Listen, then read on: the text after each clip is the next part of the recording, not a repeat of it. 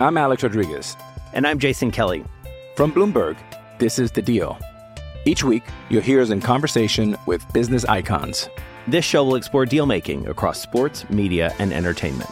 That is a harsh lesson in business. Sports is not And, uh, as simple you know, I- as bringing a bunch of big names together. I didn't want to do another stomp you out speech. It opened up so many more doors. The show is called The, The Deal. Listen to The Deal. Listen to The Deal on Spotify.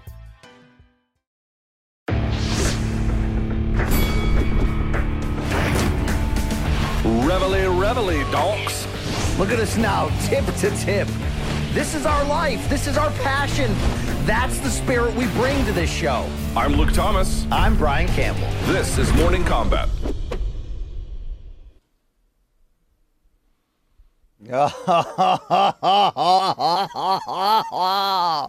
yeah, back at it five or six minutes late due to Luke Thomas's computer. It is Morning Combat, the only show that hits the skins for the hell of it, just for the yell they get. Mm mm mm. For the smell of it. Uh, they want the bot. Here's the hot rod, your boy BC, Friday, July 23rd, 2021. CBS Sports and Showtime are my employers, probably until the end of this show. Brian Campbell back at it. And you know my cohort, my partner in crime, the only man that can get you fired up for this weekend's fights by breaking that shit down. He's an old grizzled veteran and a single mom this week. His name is Luke Thomas. Yes, sorry for the delay. My computer decided to update automatically. I should not have had that setting on, and I did, and so it caused the show to be about five or so minutes late. Apologies, but ready to go. Excited for the fights tomorrow, BC. They are quite good, even though we had some last minute cancellations of a co main event. Absolutely, and we got some. We got a great show today to break all that shit down. Dead wrong. Previewing the the the foundation here for this UFC fight night. All things Sandhagen, Dillashaw. Uh, a lot of news to get to, and all that. Play some sound from an expansive, growing list of BC interviews that are that are heading there. But Luke, I did want to you know touch you a little bit personally and just ask. You know, are you you're making meals, you're vacuuming, you're you're chauffeuring, you're you're you're the dad and the mom right now. Are you surviving, brother? Yes, I took my daughter to this uh, outdoor place yesterday where she could. They have, they have this one that's like life size Connect Four games, and it's outside this place where there's all these restaurants. And uh, I just sat out there, and I had a couple of drinks. Just to, uh, you know, it takes me you know it takes me a while to get drunk. I just had a couple of drinks just to relax. I think people thought I, I think people were judging me as I took my daughter to go play Connect Four. Uh, but in the end, she had a good time. We got home safe, of course. I didn't even hardly feel it, and um, that was that. li- but otherwise, you know, it's been normal. You've made a few bold claims in the history of the show that you used to dunk with ease in high school. Yeah, right. And you know that you need Did to not say I dunked with ease. That I could dunk, yes, but not with ease. 57 be I need 57 beers to get tipsy. So I was focused on that, but I just put it all together. You took your daughter to a public park and brought No, no, alcohol. no, no. It's not a public park. It's just a. It's this place that has all these restaurants and shops on one street. At the end of it, one of the oh. restaurants has this giant Connect Four life size. Okay. game for kids. And I I sat out there that- in the park. and you brought the alcohol with you though. What what container? no, no, no. No. The alcohol is sold outside. Okay. Okay, you're good now, Luke. I, I had a different picture in You my head that you thought I was brown bagging like a forty ounce at Yeah, like a kids yeah, party. no, Yeah. no. I didn't know no, how no, no, things no. had, had how how dark things had turned as the single no, mom. no. But Luke, my wife returns tonight. I've survived. Um, I also Luke turned 43 on Sunday, so I've decided to embrace my washedness. I'm not. I ain't dying this anymore. Okay, I'm here. right. I'm old. Uh, I'm ready. B, B Wayne Newton C over there. Just going to get just about. for men and turn out to have jet black hair at age 43. It's going to be great. Let's get through a little bit of business right here. Of course, we want you uh, wearing our clothes. All right. You know, MK is willing to penetrate all fans. So go to store.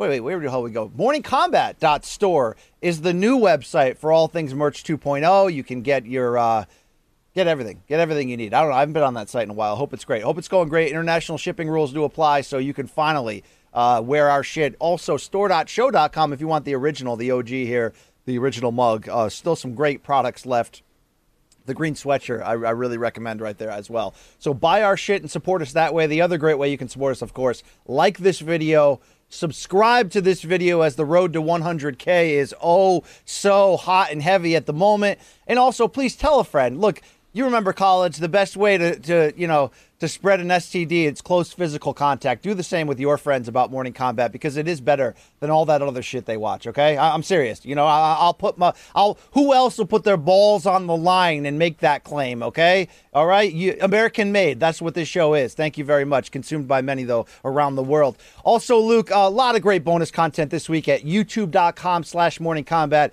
It is basically MK all day, nearly every day. You've got Luke's live chat. I've got one on ones with Hall of Fame boxing trainer Freddie Roach talking about all things Pacquiao Spence. Uh, Aspen Ladd, who, of course, unfortunately will be out of tomorrow night's show, but you can still check out that very interesting chat. And uh, Luke, I got a, um, a really good one with TJ Dillashaw. In fact, uh, some people have said it's 2021's interview of the year, but you know, who am I, right? Just some sweaty guy in a basement. All right. So uh, check out all that fun bonus content right there. Luke, you, you got some snarky response. What do you got? You're doing the Trump thing where it's like some people are saying that I won this election. Is that what you're doing? Yeah. You know, some, yeah, yeah. I guess, I guess I am, Luke. Okay. All right. Okay. All right. Uh, yeah. So, uh, Luke, anything else? Anything else, or can we get into the show? I'm ready. Uh, we you can know, get into the show, brother. Let's do it. Okay. You've already caused us enough delay by you know, rebooting your Windows 95 uh, application there. You can blame Apple for this one. It's my Mac yeah, that, yeah. that, had issues. All right. Uh, our first topic, of course, is setting the stage for what is a fantastic UFC Fight Night main event Saturday night on ESPN. I don't know what the number is, and nobody really cares. It'll happen from the Apex and it's a great one, a bantamweight title number one contender, as, as, things appear to be at this moment, when Corey Sandhagen takes on a returning former two-time champion in T.J. Dillashaw, fresh off the USADA suspension. And Luke, we hit the headlines or the storylines on this fight up and down on Wednesday's show. Um, we're going to play some T.J. Dillashaw sound in a minute, but but Friday's show is all about you know letting the people know who wins and why. How do we get there? Luke, from a style matchup Obviously, this has potential to be great, but what the hell is it actually going to look like? That's what's got me very intrigued and excited because the 35 year old Dillashaw, we just, like, we know what we're going to get, but two years away, you never know what you're going to get. So I'm very intrigued heading into this one. Yeah, I, I, had tweeted an article before the show from Richard Mann of uh, Fight Metric. He had basically argued that if you just look at the numbers on people returning, even from very long layoffs, they're just at best inconclusive. There's not a lot of evidence to suggest that the layoff means one thing or the other. For some, it could be obviously critically important, and for others, it doesn't seem to have an effect. It can be dependent on the opponent. There's just a lot of factors, so it's really hard to know what you're going to get. I'm going to assume, BC, that we're going to get, you know, some improved version of the Dillashaw we saw in the second Garbrandt fight because right after that he fought Cejudo. It was really short. He didn't look good. The whole issue's there. So something uh, better than what we saw in the second Garbrandt fight. And if, if that's what we're going to do here, I think the question is obviously you got two guys who move a lot, big, big motion guys, right? But if we can home in on something, I thought, again, Chelsea Richard Mann, he sort of distilled what he thought was the important variable and it's about Sandhagen having this interesting combination, BC, of both power uh, and volume striking to a degree. To the point, let me read this very quick sentence or two sentences. Quote, Sandhagen is an impressive volume striker who makes good use of his range to the point that he averages 6.85 strikes per minute, which is 10th highest among all ranked fighters. And despite the volume, Sandhagen only absorbs 2.97 uh, significant strikes per minute.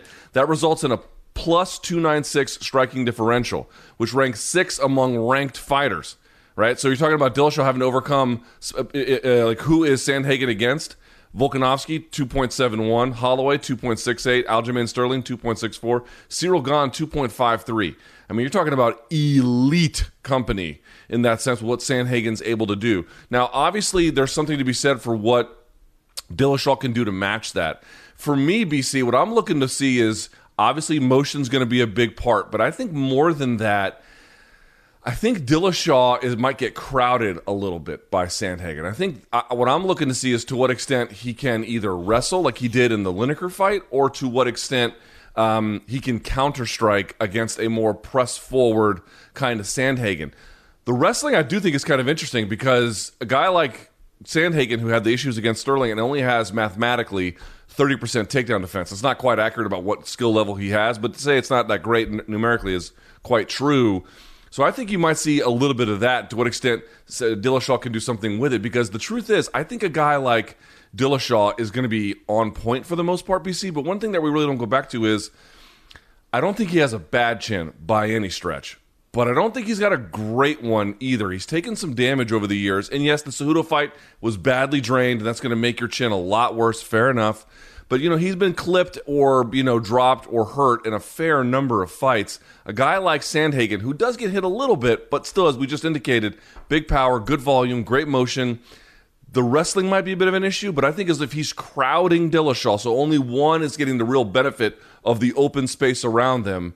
And if that is Sandhagen, I think that might be a long night for Dillashaw. But Dillashaw's ability to wrestle, he lands almost two takedowns per 15 minutes, BC. That could prove a maybe, maybe game changer. I'm wondering exactly to see if that becomes uh, exactly what you said, whether that changes things here. Uh, plus 160 is Dillashaw as your William Hill underdog at the moment. Sandhagen minus 90. Luke, I just want to see, you know, what have those two years done both physically to Dillashaw and certainly in game planning because a lot of times, you know, look at Brian Ortega when he took two years off. Guys can come back and almost be a different fighter in their approach in their in their you know in, in terms of their strategy. In talking to Dillashaw, I can tell you that you know mentally he does seem to be in a fantastic place. He's still the same cocky dude. Doesn't mind if you hate him. We'll get more into that in a second. But he's used the two years in his eyes to not even really focus on fighting a ton, especially in the beginning when he went through rehab on sur- surgery for both shoulders. He said he ballooned up to 168 pounds, but it was all healthy fats and he was just sort of living fun. And Luke, he says, you know, you can take this for a grain of salt, whatever it means, but he's a stronger, better person and he thinks a better fighter because he's used the two years to focus on being a father and starting up his own business with this uh, organic juice bar and food truck thing, which was fe- his own food truck was featured on the uh, Brendan Schaub Food Truck Diaries. So, Luke, from his standpoint, he thinks that changes him because he's not reliant upon the money. He said that's why he turned down a bunch of non top five opponents when UFC offered it. He wanted to either fight for the title or the next best thing. And, you know, it almost feels like it was his way of saying, I feel like I got a little bit of leverage and it makes me more dangerous and and you know uh, there's something to say about peace of mind about figuring out who you are. We don't obviously know how that's going to translate in there on saturday. Would you be more surprised and the odds tell you luke it'll be a competitive fight. We expect it to be a competitive dynamic fight. But would you be more surprised if corey sandhagen just ran through him and you were like oh man wrong guy to come back against wrong time or if tj dillashaw you know on the flip side won pretty damn dominantly to show you that, you know, he hasn't slipped in terms of being championship contender. And let's not forget, we all thought Aljo versus uh, you know, Corey was going to be a thriller, and that one lasted, you know, a, a, minute plus, whatever. Which side of dominance would you be more surprised? I'd be more surprised with TJ's dominance. Not that I don't. Yeah, I'd be more surprised with TJ's dominance. I do think, according to you, put the odds up there, and I think those are probably pretty fair. I mean, most people don't really know exactly what to expect from the layoff, but we know that he used to be quite good. I mean, there was a time after he beat Garbrandt the second time that he was labeling himself the best bantamweight ever and whatnot. And again, no one ever took the title from him except you know he re- he relinquished it, but no fighter ever beat him. But for me, it's like if Dillashaw wins, I would expect it to be competitive to maybe I could see a moderate difference between them. But if anyone's going to get run over, and again, MMA is crazy, but it just seems like it seems like if anyone's going to get run over, it would be Sandhagen doing the running over. You know, I'd mentioned previously that Maverick versus Barber's got a bit of these Vera Jones and GSP Trigg feels. Well, you know, one thing you should sort of note about both those fights is that they were kind of blowouts. GSP just absolutely fucking ran through the guy. And uh, obviously, Jones broke Brandon Vera's face with an elbow pretty early into the fight, took him down at will like it was nothing. I don't know that I'm expecting that per se, but I, I am just I'm re- I was really high on TJ Dillashaw before, which is why I think the likeliest prediction here at BC is that it's competitive. You know, something a la maybe uh, Dillashaw versus Cruz, different fighters, but you know, something along that kind of makeup. But I'm a big believer in Corey Sandhagen, man. I really think his talent is exceptional. I think the kind of stuff he's doing with his trainer Christian Allen is is frankly the bleeding edge of striking in the game. You know, when I ask Israel Adesanya, who do you see out there who's just doing really impressive stuff? you know, he's saying Corey Sandhagen impresses him. You got to take note of that, man. Fighters don't uh, heap that kind of praise very often. I take the point about what happened against Sterling. Sterling said, fuck all those narratives. This fight's mine. Fair enough. Fair play to him. He won that one. No doubt about it. And I do think that Dillashaw has, you know, remember that great outside trip takedowns he had? I think it was UFC 200. No, that was against and Sal. But whenever he fought Lineker, he was able to do that. Those are those are clever. He's very clever about distance closing and getting that kind of thing for sure. But I don't think he's got the same back attacks that a guy like Sterling has. He doesn't have the same wiry kind of longer frame either. In fact, Dillashaw has a three or four inch reach disadvantage, and I think like a three or four inch height disadvantage you know, he just is a little bit more wrestle boxer than he is kind of, you know, snake like grappler in the way that uh, that Sterling is, despite whatever moniker Conor McGregor well, may have given Dillashaw. according to yeah, according to McGregor, he's he's plenty of a snake there. Good good good pull right there, Luke. You beat me to it, but uh, it's you know it may have sounded stupid, almost a rhetorical question in terms of who who would be more surprising if they won dominantly because Sandhagen has shown us, especially against Moraes and Edgar, like just how freaking reformed he is from that Sterling fight and just how dangerous he is. But I don't know, Luke. Maybe it's just having been a Dillashaw guy previously, having believed in his pound for pound ability. Uh, you know, it's not not overlooking the drug test situation by any means, but uh, he sounded really confident. He sounded really ready. Uh, you know, I'm wondering if there are levels to this game, and there's levels on the elite play. Uh, you know, I, I don't want to count out that idea that Dillashaw just goes in there and and is just the better fighter, the quicker fighter, the more powerful fighter. Um, it's going to be very interesting to see. I did want to throw to some sound here, Luke, because you know you can't avoid the stigma of the drug test and obviously the question of how much of his career was on the up and up. Was this a one-time thing, like he says, and all that? And look, there's still like like we said, lingering questions with two years off and being 35 years old as an elite bantamweight. What's that going to look like? But as far as the labeling and the fans Dillashaw really couldn't give a flying F, Luke, what anybody thinks. Let's throw to some sound from the interview that you can check out on YouTube. Is do you care if your comeback is is under the veil of like TJ Dillashaw the villain? I mean, are you like if they boo you on Saturday night, do you care? I don't. Um, I've already been the villain villain for a long time now. Ever since uh, Conor McGregor, thanks to Conor, I've been the villain now since what was that? 2016. I've been the bad guy you know. So maybe it just kind of prepared me for this. But uh, the bad guy gets attention too. The bad guy makes them big checks, right? So hate me, hate me, but fill my wallet. Uh, chicks still dig the long ball, Luke. The bad guys get laid. That's really what he's saying. Sorry, go ahead. You got cut off there because they kept your audio on. Say again. I was just going to say, uh, you know, history has proven that that uh, the bad guys get laid too. So I think I think that's where he was going there, Luke. Okay, chicks yeah. dig that. Yeah, I mean, I just find this whole. I mean, obvi- listen, there's no way to get around the storyline of back from suspension. You know, uh, one of the more high-profile failures in the USADA era because the guy was champion when he got caught. He has admitted getting caught, but you know, I just find the hand wringing over this and the pearl clutching just uh, it's so fucking ridiculous. Um, but I mean, know, it's pretty arrogant. It's pretty arrogant, Luke. Right? He's an arrogant dude. Yeah, dude, you want to be a, you want to be a pro fighter you better have some real confidence. Like that fake humility shit doesn't work for most of these guys. You you have to have, uh, you know, either a desire for a kind of like masochistic existence, or or you know you have to believe that you really are just better than everyone else. That's why I like even in a similar way. Like this is not to make have a political conversation, BC, but like people are always like, oh, who's your favorite politician? None of them. None of them. Do you know what kind of? Do you know what kind of like? Men- a mentality you have to have to think that you can do those jobs in that kind of way, particularly like the higher profile that it gets. You know what kind of fucking arrogance you have to have to want to run for United States Senate, whatever party, whatever country or part of the country you're in. Like it's just it's it's an insane level. So like for fighters, man, you know, does he have a little bit of fuck you, cock of the walk attitude? No doubt about it. But yeah. you want to be in the, you, dude, he has to fight Corey Sandhagen in a day. You, you might want to carry a little bit of a chip on your shoulder and yeah. some confidence in your head if you want to do that you might want to have BDE, Luke, and very few of us do. So that is that is very well said by you right there. Yeah, I love that you're like fuck all your favorite politicians. On top of that, uh, yeah. So Luke, I, you know, it's, look, it's going to be great theater. It's going to be very interesting to see. Uh, you know, the belt wasn't taken from him. You know, I mean, he lost to Cejudo, yes, but but as you as you mentioned, he wasn't beaten. And Luke, you know, something him and I got into in terms of the, his resume. Again, I you know, I don't I don't I'm not a card carrying TJ fan club member, but dude, I didn't think he lost to Cruz or the first time against mm. against uh, Assunção. And the fact that the UFC made him after the Cruz fight go the long way, right? A two year journey of beating top contenders like Lineker and and what have you to get back to just another chance at that title. that experience level, and I, I think that helped create the chip. First of all, that he was never a company guy, but I think that experience level has also just made him, you know, where he is or where he was, let's say, before the, the two year break. And, um, uh, you know, yeah, let's, you know, F the world here. Let's see what he's got. So, uh, um, imagine though, Luke, if he hadn't lost those, I know you could say that about everybody, right? Imagine if the judge went the other way, but, uh, you know, that would have been 14 straight wins.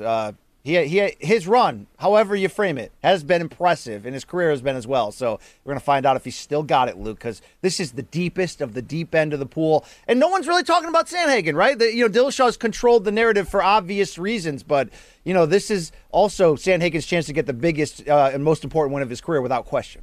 No doubt. And a winner, as we talked about on Wednesday, is probably going to get a title shot. But I think more than that, like maybe one of the reasons Dillashaw wanted to come back against Sandhagen is maybe he likes his chances or whatever the case. You know, wants to get right back to the title. But like, dude, he's 35. We talked about it on Wednesday. 35. Now the good news is, you remember, remember he had both shoulders repaired after he popped, and he was able to address you know a lot of lingering injuries that had kind of been affecting him for all this time, and. So there's definitely some benefit to just hitting the pause button on your career, either forced to or otherwise, and then getting your body right and still training and not having that competitive um, cycles go through where you're you're just constantly getting banged around. That, I think that will actually serve him quite well. I, I mean that uh, quite legitimately. But at 35 years of age, dude, T.J. Dillashaw is not a dumbass. Like he knows, man. If you're gonna make an impact, if you really want to get back to the top of this division, you, you I don't think you. I'm not saying he couldn't have taken an easier fight and gotten there, you know, relatively quickly, but time is just absolutely not on his side. You got to be young and hungry in this division if you want to be at the top of it. And uh, he certainly is hungry. He certainly is talented, but he's not young anymore, and that will work against him. If not so much on Saturday, over time. And I think he understands that. I guess I, I close by asking this question only because this may be the last time this question's viable. We'll see what happens on Saturday. But if TJ Dillashaw wins this fight and then beats the winner of Yan versus Aljo 2 and, and, and reclaims the belt, does that get Henry Cejudo up in the bullpen? I was just thinking about that. I went back and I watched the Cejudo fight with Dillashaw from uh, you know January 2019, whatever it was, and um, I hope. I don't think it does. I think you know the guy's done, but golly, man, like you know, you want to talk about a guy. People don't understand this. Henry Cejudo, when he first got into MMA, was a bit of a fuck up, like missing weight and and just kind of all over the place. And his run at the end of USA Wrestling was not so great either. Uh, so he kind of flamed out there. And I just and he was training with some like weird like you know oh they're put you know carbonation in your water it makes your muscles grow like you know just total snake oil salesman. But eventually he got yeah, a right bunch with of the right, Fabias, Luke. Okay. yeah, he got right with the right people, and you could just see the difference. I mean, he turned into an absolute killing machine. You know, I would love to say BC that we- I would love to see them run that one back if if they can get to that point, but I'm afraid I don't think it's possible. By the way, shout out to friend of the show Eric Albarracin, Luke, who is not only the uh, one of the geniuses behind Cejudo, but we'll have Pitbull next week against McKee. Uh, Luke, we haven't formally announced it, but you and I will be dropping a resume review next week uh, on that great Bellator main event that is July 31st. So uh, a lot of people waiting to see who they should put their money on based upon who we chose, Luke. So it should be interesting. Yeah, I don't know who is gonna. um, you know, we'll see who appreciates that. Spending an hour and a half going through the history of, dude, the history of Pitbull is in many ways the history of Bellator. Like it kind, you know, um, you, to, to see all the eras. Like if you go and watch Pitbull's career, you just see all the mats, MTV2 and E ESPN Deportes and all that kind of stuff. And then, you know, uh, we've said this before, you'll see it on the resume review. Featherweight has just always been a marquee division in Bellator, even going back to the Bjorn Rebney days. And, and he was a big fixture of that back then. You can just understand the growth of this organization through that. You know, we'll see who appreciates all the work we put into it, BC, if you know what I'm saying. But, um, Wow, but I'm, wow, I'm, pretty, I'm pretty proud of what we did. Okay, all right. Wow, I didn't.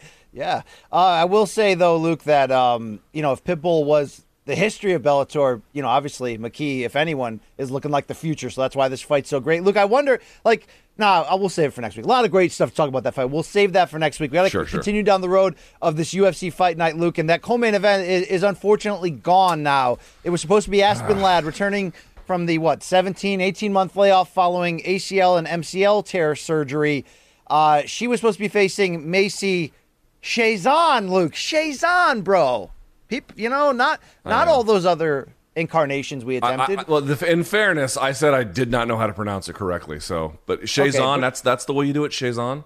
I think i got one of those in my deck right a Chiasson or is that a Shay's Lounge or something, Luke.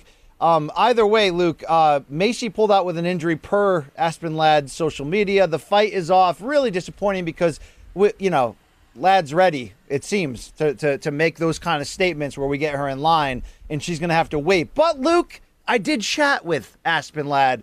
And although the fight is no longer uh, happening, the interview is still happening on youtube.com slash morning combat. Here's a little snippet of your boy BC hanging out with Aspen what have you been doing in the in the in the time off you know mentally internally to feel like is that who you are moving forward did that fight feel like a turning point of some kind not necessarily that was just when i finally listened to my coach which i should have been doing the entire time so that was more i'm just very blessed in my team and i need to focus a little bit better but coming back there's so much build up and so many things i couldn't do so everything has had to be precise to a certain point training is precise. What I can do on a certain month is precise. Like, I don't know, it's just rebuilding everything from the ground up, basically.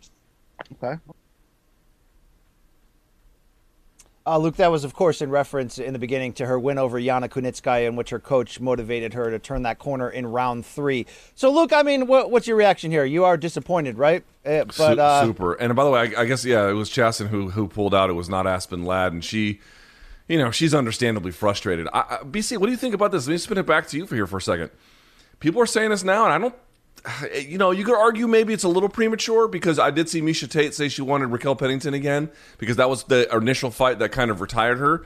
So she wants to get that one back. Fair enough. I'd love to see that one. I think that's a great idea. But if not, where are you on Tate versus Ladd?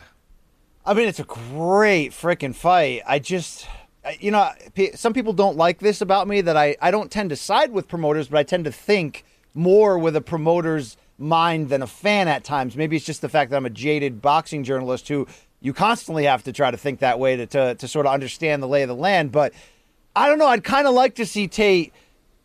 See, this is where this is a counter statement to make because it's against the basics of what we love about the MMA and the success of the UFC post Zuffa purchase because it's always the best against the best, most competitive. I don't care what your name is. You're never getting an easy one. But I kind of want to see Tate if she's going to the title bout, you know, going there with name and us not really knowing how great she is on the comeback, and and uh, then having her the chance of her getting exposed and never get there against a tough person in line. And look, I don't typically say that, right? Like that's against everything I typically believe in, but.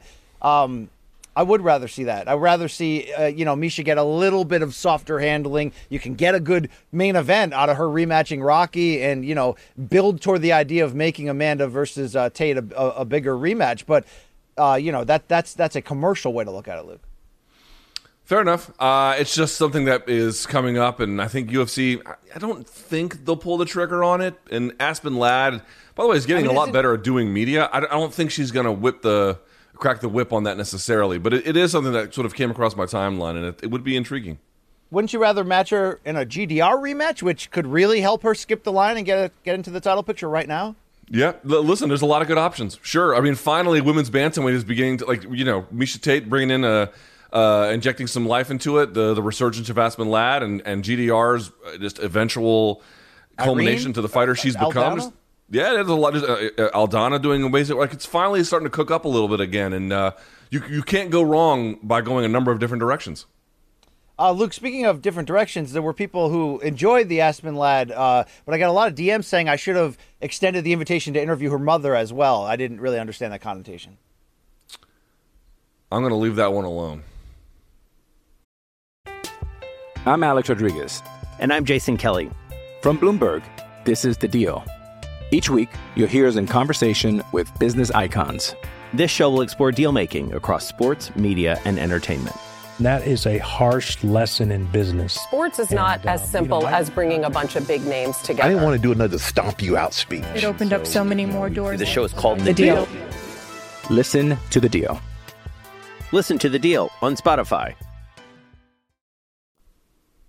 Yeah, something something about cougars or something. I, I didn't really look into it, but uh, uh, that uh, interview's still available. Luke, look, this card also has some some fights that we talked about storyline wise on Wednesday that just have us jumping on the inside. One of those, of course, women's flyweight Maycee Barber, Miranda Maverick.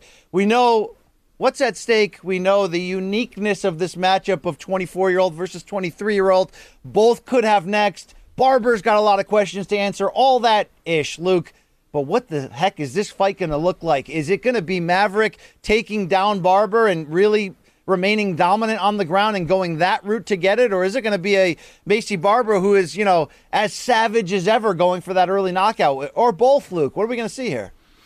I think you're going to see sticking and moving and angles from Miranda Maverick. I think that's really what you're going to see. I think Barber is going to try and pressure her either against the fence because she actually is very good. Uh, really excels not just in the clinch, but in the early stages of any kind of clinch engagement where she can turn and then fire an elbow. She's actually very, very good at that, and they can be either slashing elbows that cut, they can be obviously devastating elbows that hurt she's big there, but I really think the difference is going to try to be on the ground. I do not think in any capacity that Miranda Maverick is bad on the ground. She's good on the ground, very good.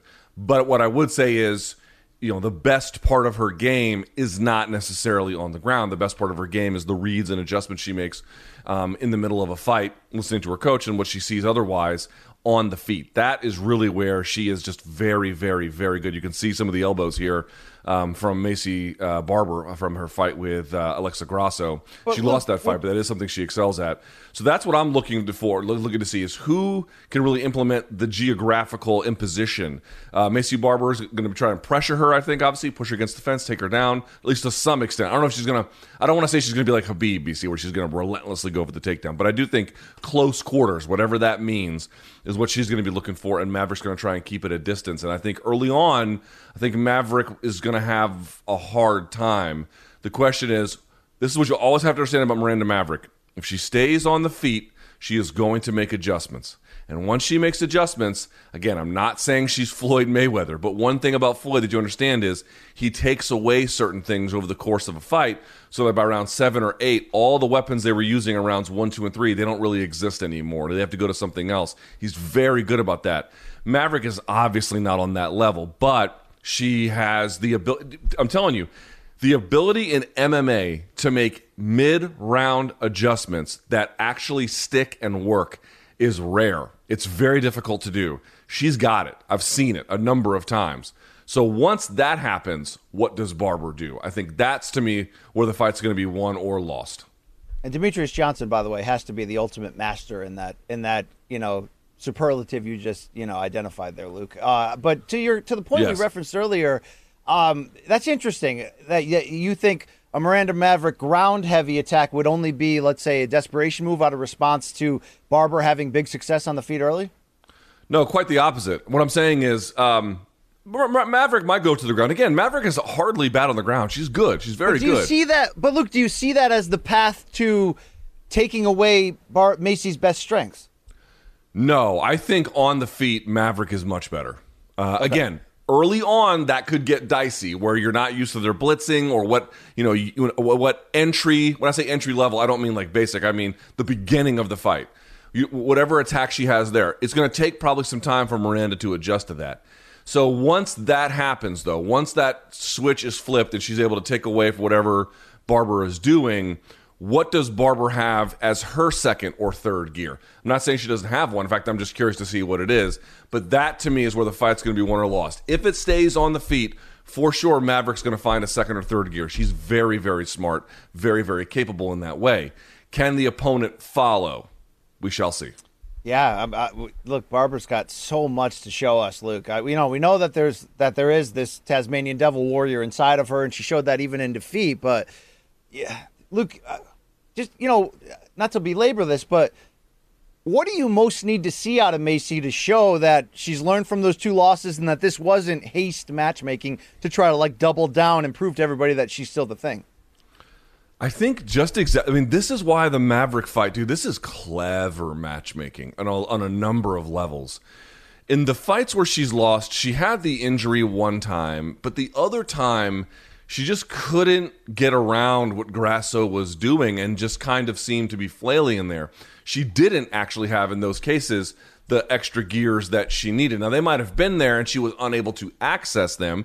Remember, she's still got what less than ten fights total in her career, something like that. I mean, mm-hmm. what is her record? Eight and two. So she's got ten total fights you know, we're still talking about a very junior fighter at this point. You can work on all the things you want to work on in the gym, but being able to go to that place when it's required is actually it's not automatic. Folks, think it's automatic. It actually takes a little bit of work and time and and development. So I know that it's there. The question is, can she pull it out of herself? Was not she was not able to do that against Grasso. Now Grasso's a little bit of a different fighter than Maverick in a few ways, but uh, there are some overlapping similarities too. Good jab, good lateral movement, that kind of a thing. Like both of them kind of stick behind it. So. So in many ways, it's like uh, it's not Alexa Grasso 2.0, but what I would say is BC, some of the things that she was not able to overcome in the Grasso fight, she might face again this time out. Well, now you got a second try at some of those things. Again, some of them. Let's see what you got. Let's see what you got. And Yeah. if you can't do that, I, I think you're asking like, what do I want to see from Barber? I- even if she loses, BC, but it's close and she's able to make some adjustments of her own, I think I'd be okay with that. I mean, I'm sure she'd be upset with it, but I'd be like, okay, all right, fine. But if she gets stuck in a rut where she doesn't have an answer, like Mike Perry against who did he fight where he just you know was walking into punches? I forget who it was. You know, oh, he just yeah, didn't yeah. I forget who it was too. I remember that. was it Luque? distinctly. It was Luque, I think, or to a little bit. It's like if you don't have that ability to get out of what you're good at, if that's not good enough, and you don't have a second or third place you can pivot to, dude, that octagon is a lonely place. So that's what I'm looking for: is win or lose. Yes, that, of course that's important, but can you show and demonstrate uh, all of these layers to your game that you need to really be successful long term? I think you were referencing the Daniel Rodriguez fight, Luke, because I thought Perry had moments against Tim. Oh yes, yes, yes, Yes. Yes. Okay. Indeed, right there. We'll see. Look, must see matchup uh, as we close on these uh, betting odds. We're at plus 125 at Mil- William Hill for Maycee Barber, minus 150 for Maverick, the favorite. Luke, I'm telling you right now, uh, you know, I've been wrong a lot in my life. Feeling really good about uh, Dillashaw Barber. I'm sorry, Dillashaw Maverick uh, parlay right here for the first Saturday night. Okay, just you know, if you're into that, Cool. Dillash- Dillashaw Maverick. Just something feels right about it, Luke. Okay. Yeah, cool. All right, it was great. To, it was great talking to you. All right, so uh, let's keep it moving here, Luke. On this fight night card, any other fights? Um, we certainly identified from a storyline standpoint why they matter. Do you, are you feeling any specific winner here? Who do you, who do you think is looking strong entering uh, some of these more must see matchups on the prelims and main card? Um, the other fight that I guess I got the most amount of interest in would be the Adrian Yanez fight and Randy Costa, or Adrian Yanez, uh, because Yanez is a you know he's a junior fighter in the sense of where he's at in his career. You know he's not obviously what thirteen and three. That's a little more mid range in terms of experience level, but um, he's just so talented. He's so talented. He's got so many things going on, and I don't think those losses. I don't think his record fully re- reflects. I would say the talent that his potential kind of tantalizes. Because you can see he's like man if you can build on what you got here you can you can do some things in this in this business. And a guy like randy costa six and one is just an absolute fucking hammer. I mean listen to his numbers. Strikes landed per minute 7.88 folks that's justin Gaethje pre-reformation territory you know, we're talking about a guy who's just going out there and just laying it on the line with the, the amount of volume that he can sometimes throw, but he does get hit a bit, 5.26. Well, strikes absorbed per minute. Well, a guy like Yanez, I mean, he is just a uh, sniper and clever, clever striker, but, you know, that's an overwhelming force you're going up against. So to be able to use smarts and brains and accuracy and sort of clever tricks to beat a guy like Costa would be extremely. um I'll say this: either way, Costa wins or Yanez wins. Either way, it would be proof of concept of the kind of game that they have developed to this point. Luke Costa, uh, although he's got a, you know he's off to a great start, and he's got a lot to prove to us still. It just he feels like there's like a star magnetism to him. I don't know if he's going to become a star if he has that ability, but I feel like he kind of has the swagger at the very least. He does, although I'm a little bit higher personally. I mean, nothing against Costa. I, I, I don't mean to say that. I, I just mean when I make a list of prospects that I've got my eye on as somebody who can do something special, Costa's on the list, but I'm just a little bit more intrigued by what Yanez can do. Again, it's not so much that the one we've got now is the guy. It's like there was a time, like sometimes you get these guys, I don't know, like, um, I don't know what the best example is other than like the all time greats, but sometimes people come around and they're like ready to go right out the box. Oh, yeah. Uh, I don't think Yanez has been that way, but I think he's getting to a point where if you can build on what you've been showing, you can get to a place where you have to take him seriously as a blue chip prospect. And a fight like this, even though he has a three inch reach disadvantage, tells us a lot about whether he's he's got that in him. Absolutely, there, Luke, and uh, yeah, very much looking forward to it. I want to also take a quick focus on welterweight Mickey Gall, who's on the prelim, taking on Jordan Williams. Gall coming in as a plus 145 underdog. And Luke, he needs a win here, you know, off of that Mike Perry loss and the, the little brief pockets of hype he had at certain points in his career. I feel like this is one of those turning point fights. Do you know a ton about Jordan Williams and the threat he'll bring to Gall? Um, he's a bit of a slugger. He has some losses to some good fighters. He's got some wins over some okay ones. I'll say this, like Gall should kind of win this. I don't know if he's the betting favorite or not. I don't think that he, or maybe he is. I don't really know. Look, I just um, told you that he was a plus 145 under. Plus 145. Sorry, I didn't hear that part. Okay, I apologize. Okay, but it's pretty close. It's pretty close, right? You just got two fighters here who have had moments where they've shown, but they've got a lot of deficiencies. They've got a lot of things that just keep creeping up. I mean, here we go. We're talking about numbers, BC. Mickey Gall, 2.55 strikes landed per minute. Okay, it's a little low, but it's fine. That's not in any way abnormal. Uh, but he absorbs 3.65. I mean, he's got a negative differential by a full integer. That's fairly rare in the UFC. You don't see a lot of that. Um, and he's got one. Uh, and Jordan Williams, who I think is okay, but has taken a little more damage than I would uh, uh have liked, you know, 6.07 to 5.77. He's basically 50 50 when he throws in terms of um, offense and defense. I think if Mickey Gall can show, Mickey Gall's always been a pretty good grappler, but that really hasn't been true of late, or at least he hasn't been able to show that of late. I think what I would like to see is just a little bit of aggression and hunger and drive. I think he's. I don't know if this is true, BC. It just has looked like it has looked like at times that he felt like he was better than his opposition and kind of had a bit of a slow moving approach to the fight versus like, oh my god, I got a real threat here. I can get out. I can get out through it if I really just take it to him. I'd like to see a little bit more of that from him, a little bit of gusto, so to speak, and no urgency. Urgency, I think, is the word I would use. Uh, he's 29, and it's not like you know he gets cut if he loses, but you feel like if he, he loses might. here, you feel like if he loses here, you're going to know who he's going to be the rest of his career. Even though there's obviously still time, we haven't seen the best of him you know, sometimes guys don't get to a point where they can unlock the best of themselves. They never get there. So uh, he's got to win this one in some ways. So that's going to be interesting. Oh, Luke, that's all I got for this card on Saturday. We talked about some of those other matchups earlier, but uh, it, big dent with Aspen Ladd gone, but still looking forward to it. Uh, let's hit up boxing news quickly because that's what the MMA fans love. But this is a great story if you're a boxing fan and all the crap that boxing tends to do with you. We don't tend to always uh, prees negativity and hate on the sanctioning bodies, but we do a lot for rightful reasons. How about we applaud the sanctioning bodies? The WBO has came out and ordered a mandatory title defense for WBO unbeaten welterweight champion Terrence Crawford against Showtime Shawn Porter, who currently resides with the PBC on the other side of the political tracks, uh, but is obviously a former two time uh, welterweight champion and gave Errol Spence all he could in that pay per view thriller. Luke, they have 30 days to make a deal, or it goes to purse bid, which would mean any promoter or you know really network because the networks and promoters are so much aligned anybody can just swoop in and put the biggest uh, bid out there and steal the fight luke um, before I throw it to you on your reaction here is let, us remember Crawford's got one fight left on his top rank deal. There was a lot of rumors that it was just going to be a crappy throwaway fight against nobody and top rank was going to let him go.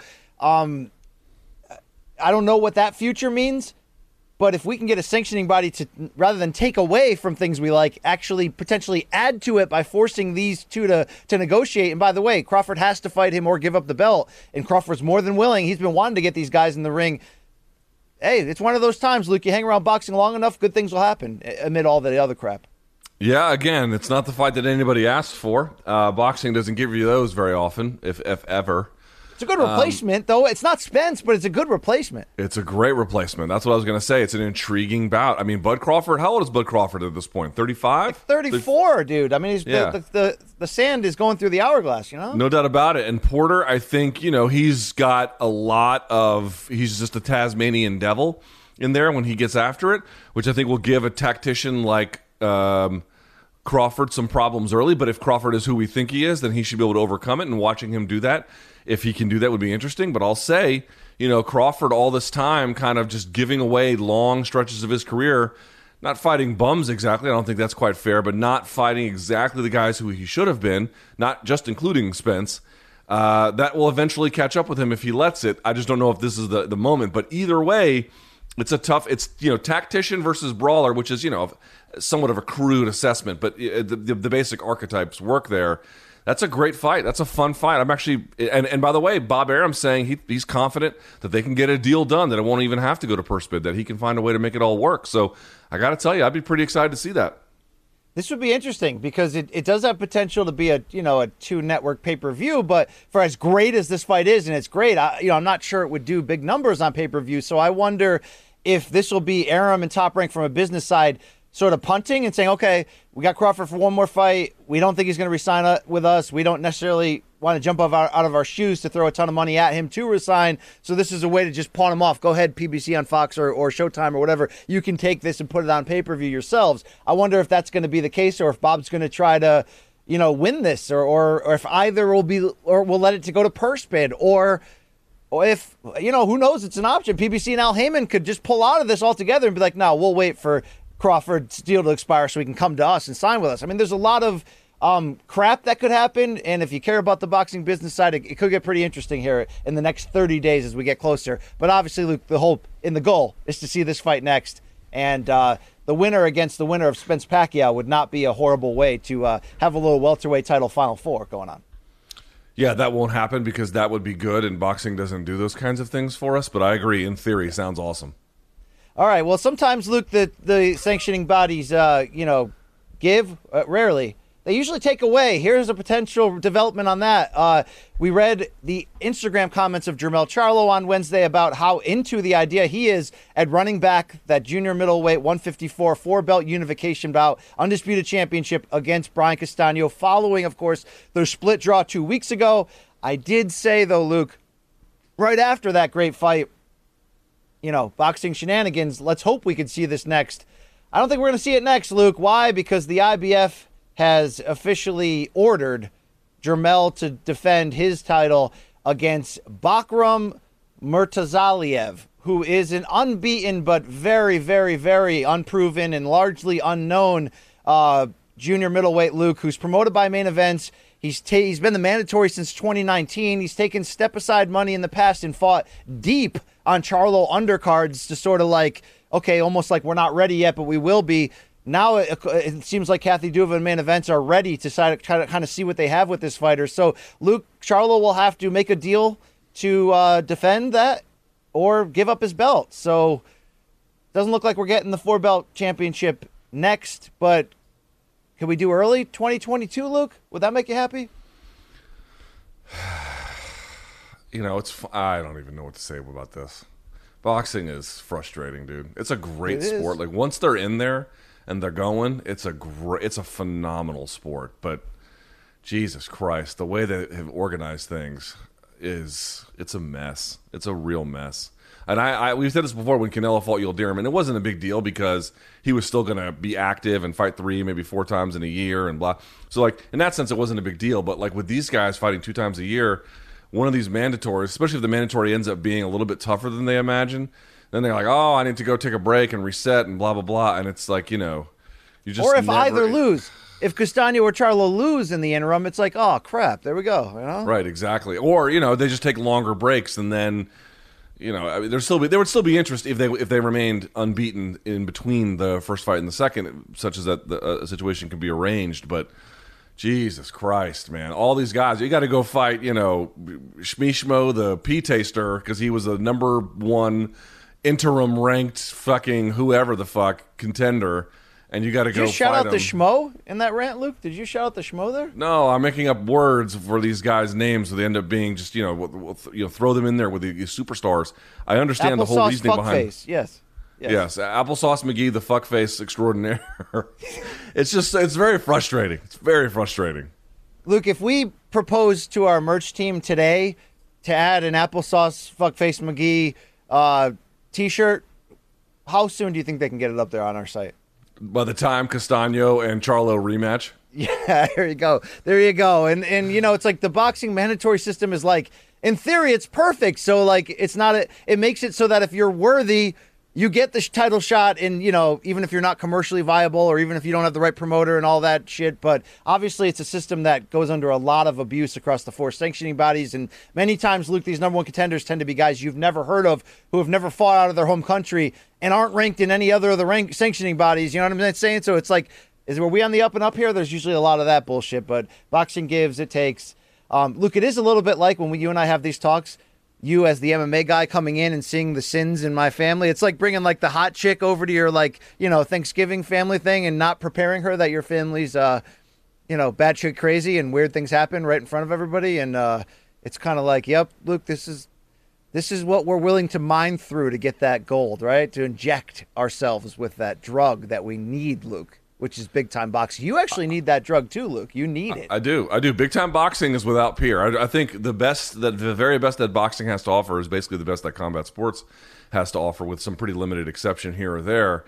It's just Jesus Christ, man. Like it's. I mean, this. I I, I bring it up. I sound like a broken record at this point because I bring it up so consistently. But I'm gonna. It's worth thinking about dude, y'all out there proposing all these solutions about how to change MMA to get fighters more rights and money. Okay, fine. Noble goal in every way. You better think long and hard about the consequences of what path you want to go down because getting to a place where we're more like boxing seems to me, for the consumer's perspective, a fucking disaster. So just keep that in mind.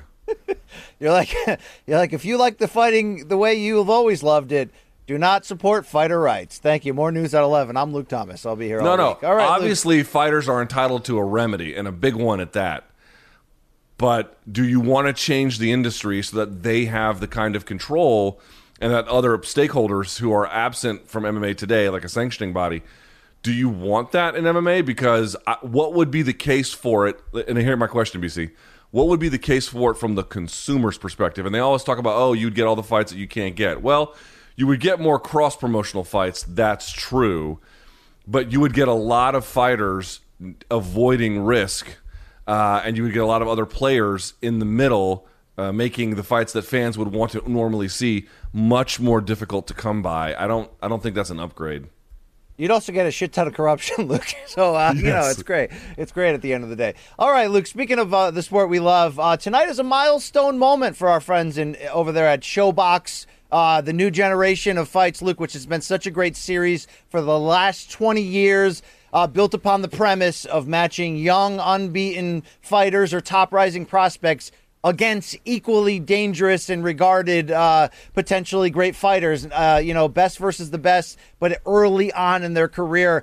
Uh, tonight, Luke, live on Showtime, 9 p.m. Eastern, 6 p.m. Pacific is the start from the Heart Land Event Center in Grand Island, Nebraska. It's the 20th anniversary episode of this great series, Show ShoBox, and this triple header uh, is is is a decent one here. And the the story though is more about obviously the history here, Luke. Um, they've had a fantastic run. We've got some some uh, items here to support that. If we can go to that, but Luke, um, have you visited much with the vehicle that is Showtime. Our friends Raul Marquez, Steve Farhood, Barry Tompkins on the call. I love ShoBox. They all listen. ShoBox is like honestly like maybe one of my favorite things that Showtime does, and I mean that with absolute sincerity. And you can see here. Look at these. Look at the names that have come through ShoBox. I mean, obviously we had uh, Ricky Hatton just a second ago, Carl Froch, um, uh, Nonito Donaire. I mean, the li- you'll see the list here. It's endless. It's endless, and you get them at a fun time. You get them at a lot of times when they're discovering Deontay Wilder when they're discovering their game. You get them when they're uh, BC. You know this as well as I do. I like fighting guys, or not fighting guys. I like watching guys fight. Gary Russell Jr. from DC. Shouts to DC. Um, get them in like you know when they're 10 fights into their career let's say for the boxing side so somewhere around the 5 to 6 mark for mma which would be the rough equivalent um, dude they're just like they're so wide-eyed and you can see such promise in them. It's just fun to think about what the future holds and it's fun to enjoy them in that particular moment. And dude again i'm going to say it one more time. Look at the names. I mean, Diego Corrales, fucking shout outs to the legend, rest in power, Chico Corrales. but it goes on and on and on, BC, about what ShoBox has done as a showcase for MMA's now, Claressa Shields, and, and so many more uh, uh, others out there. I love the ShoBox product. And I love Yeah. that it's not pretentious either, dude. They're going to South Dakota. They're going to Biloxi, Mississippi. They're going to wherever the fuck that they have to go to give the next generation of guys or ladies uh, a chance to shine, a chance to get a good and meaningful fight along the way, not just some some run over guy that doesn't matter, a, a, a real building block to something, and they do it without all the fanfare that comes with obviously you know Showtime Championship Boxing is you know the the premier product that Showtime puts out, but you know in many ways ShoBox is uh, the heart and soul of of I think Showtime's boxing uh, coverage. This is just a personal opinion, and I'm I, I have such respect for Steve Farhood. I have such respect for Barry Tompkins, and I have such respect for everyone who's been a part of that. It's it's an a essential piece of uh, of boxing the last twenty years. Yeah, the late Nick Charles uh, was a longtime partner with Farhood. You saw pictures of that. Uh, the main event tonight is unbeaten super middleweight prospects when Calvin Henderson takes on Isaiah Steen, and that's you know, like I mentioned, the model of unbeaten versus unbeaten. Luke, the first fight 20 years ago, July 2001, was 17 and 0 Martin O'Malley against 17 and 0 Leonard Dorin. Uh, and what was interesting is Dorin won that fight, and then when, within a year he became world champion. So that was 17 0 versus 17 0, which was the model. We're seeing that almost reproduced tonight. Uh, Luke, there's been a lot of great moments here. Uh, if we had Steve Farhood on right now, he would tell you the best one was that 2005 Sechew Powell versus Cornelius Canine Bundrage fight, which landed lasted 22 seconds. Both fighters were unbeaten. Only three punches were landed, Luke, but that fight is most well known because Powell and Bundrage had a double knockdown. They knocked each other down, but the referee missed it. So both fighters just popped right back up and started brawling. And the ref's just like, all right, keep going, keep going. And, you know, a few seconds later, shortly after, Powell would viciously knock out Bundrage. Uh, that was a one we, we cannot forget. But, Luke, that's not my favorite moment in the history of ShoBox. Do you remember a once highly touted prospect middleweight, Antoine Douglas? He was uh, he went in there on Showtime against uh, Kurtzadzes, and, and it was an incredible all-time great brawl, and he lost. But his mom, Luke, was a firecracker. I want to throw to this great interview between uh, Annette Douglas and the Hall of Famer Steve Farhood.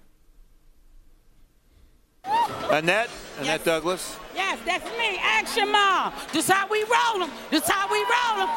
A champ at birth. My baby was told he'd never walk or talk. A four-pound born baby, but look at him now. Look at him now. That's all I breed is champ. Got one right here. Look at us now. That belt's going home is ours. We was just waiting for our shot. Yes, sir. Yes, sir. It's the easiest interview I've ever had to do. I don't have to ask any questions. You like what you see? I love it. Don't you love it? I love it. I love you. Oh, say, Annette Douglas. I got a champ. I need a husband.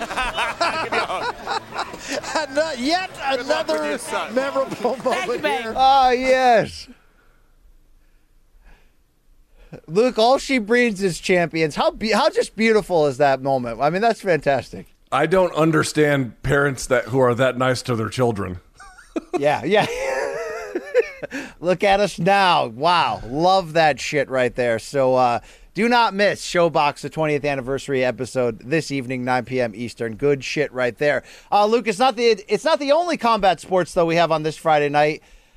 Dude, I'm you know, it is kind of worth talking about. It's interesting at the very least. BKFC 19 will go down on pay-per-view tonight from the Florida State Fairgrounds and it's Paige VanZant in her first appearance since losing her BKFC debut in February in a competitive decision loss to Britain Hart, which of course propelled Hart, who's an effing feeling, to all new levels of minor league stardom. But Luke, PVZ is back in a rematch of sorts against former UFC foe Rachael Ostovich.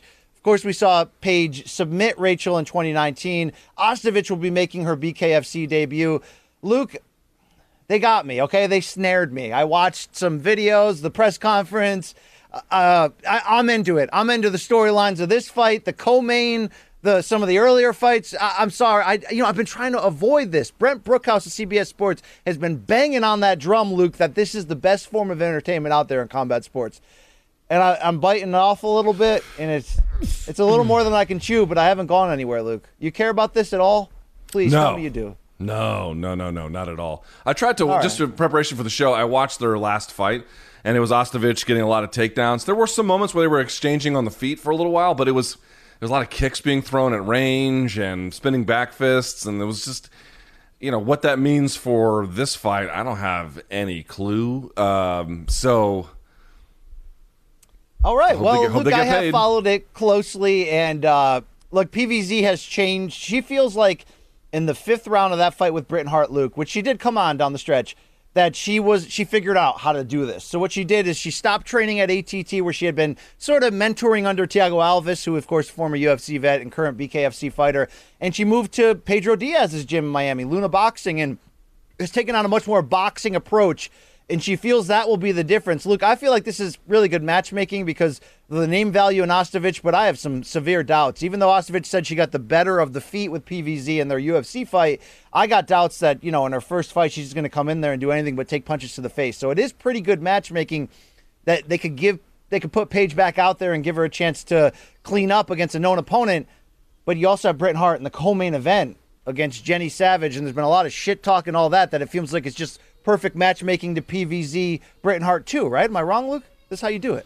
Sorry, my daughter's having a meltdown. I'm having a little trouble concentrating. But yes, I think you're right. They're obviously setting up the winners of the main and co-main, and hopefully PVZ Britain Hart too to get that done. By the way, didn't Britain Hart get married this week? Well, here we go, Luke. Let's start with that. So, Britain Hart, um, we tried to play the sound on last week's show and we had an error and I forgot to grab it. But at the original press conference for this card, she went off saying, Why am I in the co main event against a nobody and Jenny Savage when I beat PVZ and now PVZ's in the main event? It was really smart, sort of pro wrestling uh, uh, way of cutting a promo there. But Luke, since then, she's doubled down on a few different things, including what you mentioned, now becoming the Mrs. Joey Beltran. Uh, the news was broken on the Instagrams of both Joey and Britain Hart on Wednesday. And Luke, what's most interesting about this is the the two who just recently got engaged and only been dating a little while, but but Instagram has shown it's been a successful uh, uh, you know partnership. Luke is that she got they got married at the courthouse Wednesday morning. Manich, can we toss to these photos, please? And she was at the press conference like an hour later to for the fight. it's just but uh but uh you know, hey, here it is, Luke. God bless these two BKFC heroes who getting together, Luke. They look really happy. They look insanely happy. Uh, good for them. Good for them. I hope they have an opportunity to use any fight monies for a nice honeymoon. All right. That's that's uh that's very nice of you, Luke. Um Britain deserves happiness too, Luke, okay? All right, as we all.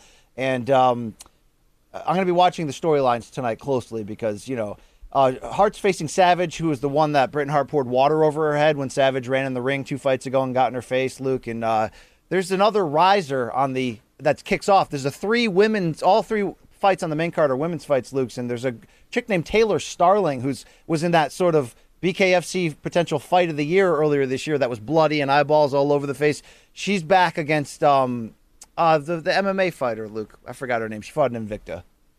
You know who I'm talking about? No. No, I don't.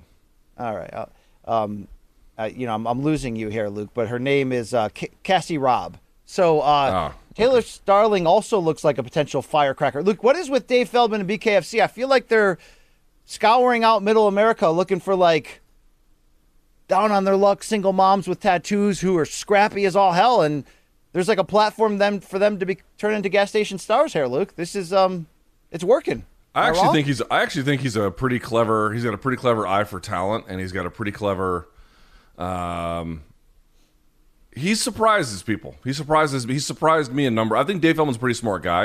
Yeah, he's made some mistakes, and I don't know if I love the product exactly, but uh, I do think he's a capable promoter. BC. I think he's. I'll say this: he's a very underrated, clever promoter.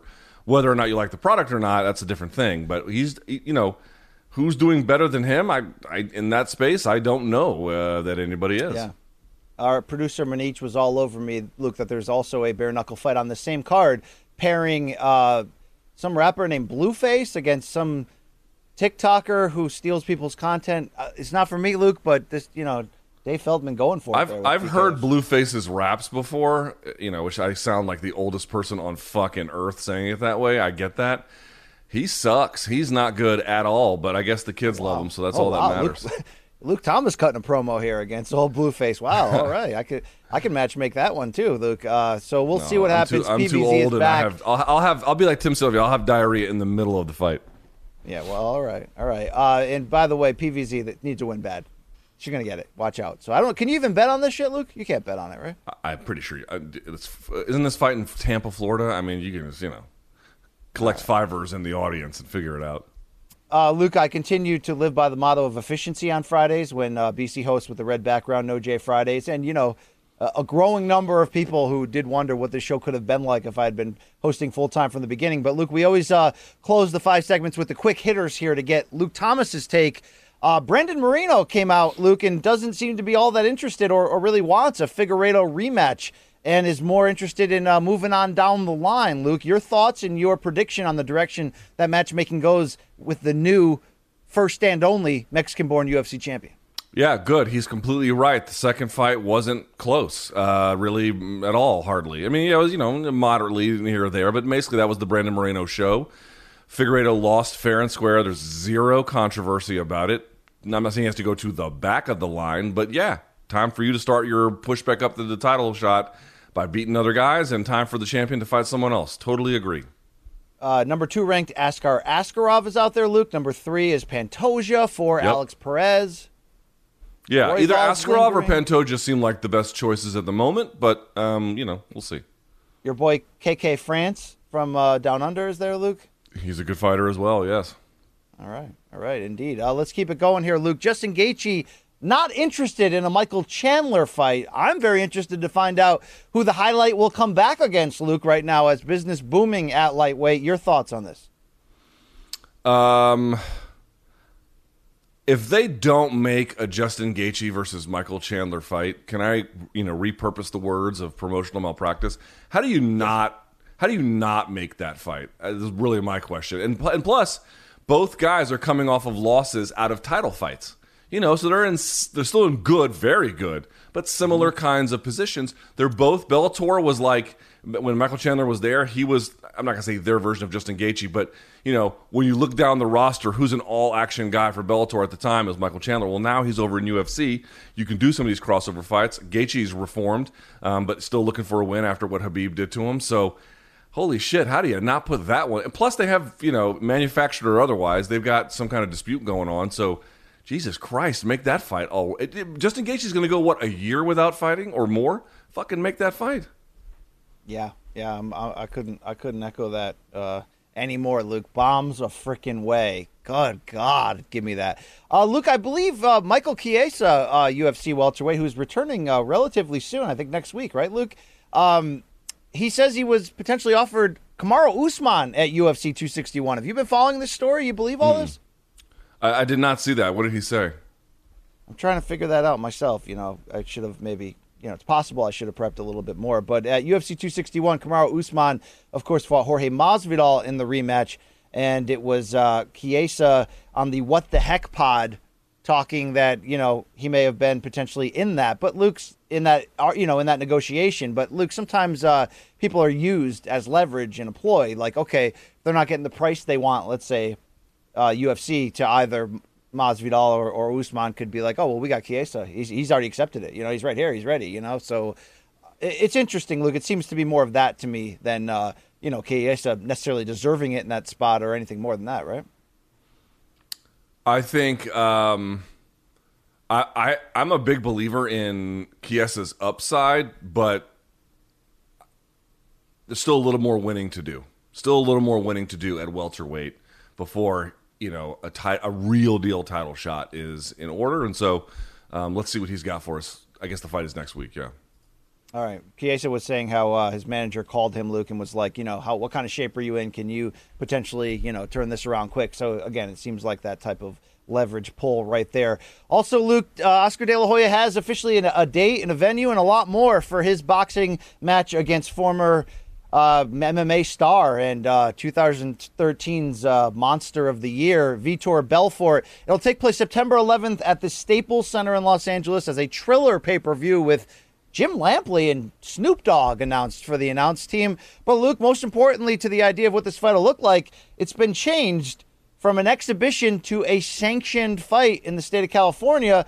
Eight rounds, but two minute rounds. Luke, two minute rounds are what we're trying to get rid of in the women's boxing game. And maybe two, if you, I understand two minute rounds in an exhibition, but if you're trying to be like, no, we're tough, man. I'm 48, but I'm coming back. I want a real fight. and then you're doing two minute rounds. What kind of backyard bullshit is that, Luke? Not my favorite. I mean, I I, I, I said the, one of the things I liked about Jake Paul's upcoming boxing bout versus Logan's was that it was a pro contest. The one he has with Woodley's a pro contest, and that's true. Like I'm going to prefer pro contests to exhibitions almost universally. However, you're right. First of all, you're going to two minute rounds. It's like a pro contest, but not the real kind. I mean, the one with the one with Woodley and Paul is eight rounds, but it's three minutes each, so it's a normal fight um, for someone of that experience level. Then this case, like the two dudes are old. Vitor is doesn't even. I mean, he's boxed before, but you know he's not a boxer. De La Hoya is De La Hoya. You know, again, there's there's an audience for this shit, but like, it, it ain't me. Luke De La Hoya has never boxed above 160 pounds as a pro. This will be a 180 pound catchweight bout. Jesus. So there's a little bit of uh, ta- a potentially taxable cut on Belfort at this age, right? Wasn't to come he, down. Now he was he was badly drained, right, BC? But wasn't De La Hoya like 150 against Pacquiao? Yes, yes. That was his last fight in 2008. Yeah, and he got fucking beaten like a drum in that. I, actually, I was on. I No, told there you this. I was I was on a date with my wife at the time, and we were like, "God damn, he's getting tuned up." Oh, it was, it was, it was. You know, me being a De La Hoya, you know, super fan in terms of the fighter, that was tough to watch. There's no question about it. Uh, but uh, it's interesting. Uh, forgot the di- exact direction I was going there on, on the counter, but oh, going the week before Canelo. So it's uh, it's Oscar making sure he's not competing against Canelo, but at the same time is still putting in the in the quotes in the in the uh, press release that this is Mexican Independence Day weekend, even though it's really the following weekend when Canelo's fighting, like he does every year. But uh, it's It's, interesting. Dumb. It's- It's, dumb. It's dumb. I, I, think the weight will suit Oscar fine. I'm just interested. I'm just a little nervous about Belfort coming down the five pounds. Luke at this age, it's probably going to be sloppy and gross. Uh, but I'll probably be into it when it actually happens, Luke. I'm sorry. Uh, You, sometimes you have to be honest with, with, with yourself. You know, I'm keeping, you know, the disgusting food out of my liver area these days, but my interest in disgusting fights, it, it, so it, it really, it's an appetite that, that has a different operator at the wheel. I don't control that. Yes, you are an addict to all things terrible for you. I know that pain pretty similarly myself, but uh, you know, I- I'm sure I'll pay attention because it's my job to pay attention. But otherwise, I it's just boring to me. Uh, the grossest part about it, though, is that the advertising, the press releases, the banner for this fight is calling it the biggest fight in combat sports history.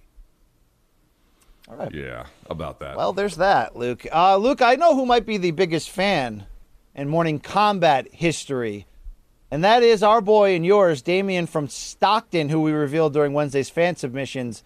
Actually, went out and got a morning combat tattoo of our sun and fist logo on the inside of his left bicep. Luke, I was so touched, scared, enamored by this touching tribute and just next level dedication to our brand that I did want to chat with the bloke, and it turned into a a lengthy conversation and a fun one that will air in full on the uh, Morning Combat YouTube channel later today. But here's a little snippet of my chat with superfan Damien. The Pepsi challenge. He poured it all over himself there. Uh, look, we are humbled by your gesture. Uh, there are going to be a lot of people, though, who maybe didn't get a chance to meet you in Vegas. They're just going to go, wow, this Damien guy sounds like a, a great candidate for, you know, full time in a state penitentiary. Can you confirm or deny your level of sanity at the moment? Uh, BC, I'm a sweetheart. Okay. Um, I know some of my tattoos are a little bit evil, but um, when it comes to tattoos, I like tattoos that are dark. Dark to me, dark tattoos are wicked. Wicked is cool. I think tattoos should be cool. You know, so um, that's kind of like my theme. Not all my tattoos are like that. Um, even the Pope kissing the devil baby has a meaning behind it, but um, I know my tattoos tell um show one side of me though, but I'm more of like a Brandon Moreno, kind of like a kid, you know, like innocent person. I just happen to like dark tattoos though, but uh I'm not I'm sane. I'm not crazy. Uh I'm just a donk. Luke, it's a little bit of, you know, putting out the milk to the stray cats around the corner of the uh Your of the favorite lunch. thing. But uh, but you know, BC has been always you know always said he penetrates the fans. He gets you know he gets on the inside, and and this was uh, a little bit of that, Luke. You know, i- if you should end up if you should wake up in the bathtub of an abandoned building somewhere in the Midwest one morning, Luke, I will take probably a little bit of responsibility for that, Luke. One time I had a substitute teacher in uh, high school, and people were clowning him and asking him where he lived, Luke. And I and I looked up the address and said it out in front of the class, Luke, thinking I was doing something like edgy and cool. And the guy uh, took me out uh, to the side afterwards, and he was like, "If those psychopaths end up going anywhere near my house, I'm holding you uh, legally responsible for this. I just want you to know." And I was just like, "Oh my god!" And uh, so, Luke, this may be me, you know, doing this to you, Luke. Uh, I'm sorry, but uh, I love our fans. Okay, I'm not. I'm not going to stop loving on them. You know, you can't make me. By the way, I'm not opposed to getting an MK tattoo, but we have to hit a certain level of heights for me to do that. Okay. Okay. All right. He uh, what what uh what Damien wanted Luke was to get that tattooed that he got done while he was in Vegas and wanted you and I to get MK tattoos as well. I don't know if they're matching. I don't know if if you know he was going to give us a roofie afterwards, but uh, that was his goal. Luke, would you have been willing to get like a K and I get the M, and when we put our specific body part together, it makes MK. That's a I little hadn't close. thought I hadn't thought about that, but that's an interesting idea. Yeah, it's a little. Well, it's a little. Uh, there's a lot of intention and, and intentionality of potential man love in that, Luke, which is fine, right? You know, Luke, I love you, but it's it's fine. It, but it is, uh, you know, yeah, it's fine. It's awkward, but it's fine. Yeah. All right, Luke, that's what I got for that. But uh, speaking of our people, I'm willing to service you. Are you willing to service us back? I'll show you mine. If you show me yours, and what we need from you is uh, we're finalists in the category of sports for the People's Choice Podcast Awards. In fact, Luke, I believe we're a finalist in three categories. People are telling me that you can vote for us in three categories. We appreciate all you do in support of us. And, you know, in addition to liking and subscribing, this is actually probably the best way you can support us right now. It's not the world to Luke and I, but it is the world to those who support us. Uh, and if you want to nominate us, go to podcastawards.com slash app slash sign up. And I don't know what you have to do from there. All right. All right. Maybe sign up for a loan for $250. I don't know. All right. Maybe provide urine samples, something. You, but if you do that for us, we'd appreciate that. Thank you very much. Am I wrong, Luke? No, I think you're right. People who make this show possible would be very happy if we won this. So, to please them, please do this. Yeah, there you go. A lot of pleasing involved. Uh, I'm not wrong on that, but Luke, sometimes I am wrong when I speak into a microphone upwards of 12 hours a week and really put the future of our jobs in, in, in full on threat. But luckily, Luke, we have a band of brothers uh, and a few sisters who like to call us out on what we missed each week. They go to morningcombat at gmail.com as the preferred way to reach us with fan submissions and corrections for a Friday segment in which, if you're going to come, you better come on with a timestamp and some boldness to tell us that we were dead wrong.